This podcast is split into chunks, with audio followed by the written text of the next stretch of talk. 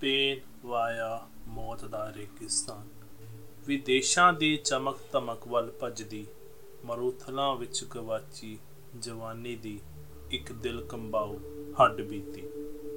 ਇਹ ਕਹਾਣੀ ਹੈ ਚਰਨਜੀਤ ਸਿੰਘ ਸੁੱਜੋ ਜੀ ਦੀ, ਜਿਹੜੀ ਉਹਨਾਂ ਇੱਕ ਕਿਤਾਬ ਰਾਹੀਂ ਸਾਰਿਆਂ ਸਾਹਮਣੇ ਲਿਆਂਦੀ ਸੀ। ਤੇ ਅਸੀਂ ਹੁਣ ਪੋਡਕਾਸਟ ਰਾਹੀਂ ਤੁਹਾਡੇ ਤੱਕ ਲਿਆਉਣ ਦੀ ਕੋਸ਼ਿਸ਼ ਕੀਤੀ ਹੈ।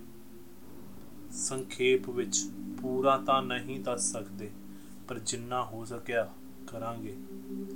ਜੇਕਰ ਇਹ ਕਹਾਣੀ ਤੁਹਾਡੇ ਦਿਲਾਂ ਤੱਕ ਵੀ ਪਹੁੰਚਦੀ ਹੈ, ਤਾਂ ਇਸ ਨੂੰ ਹੋਰਨਾਂ ਨਾਲ ਵੀ ਸਾਂਝਾ ਕਰੋ, ਤਾਂ ਕਿ ਇਹ ਕਹਾਣੀ ਸਾਰੇ ਦੇ ਦਿਲਾਂ ਤੱਕ ਅੱਪੜ ਸਕੇ। ਤਾਂ ਮਿਲਦੇ ਹਾਂ ਪਹਿਲੇ ਭਾਗ ਵਿੱਚ।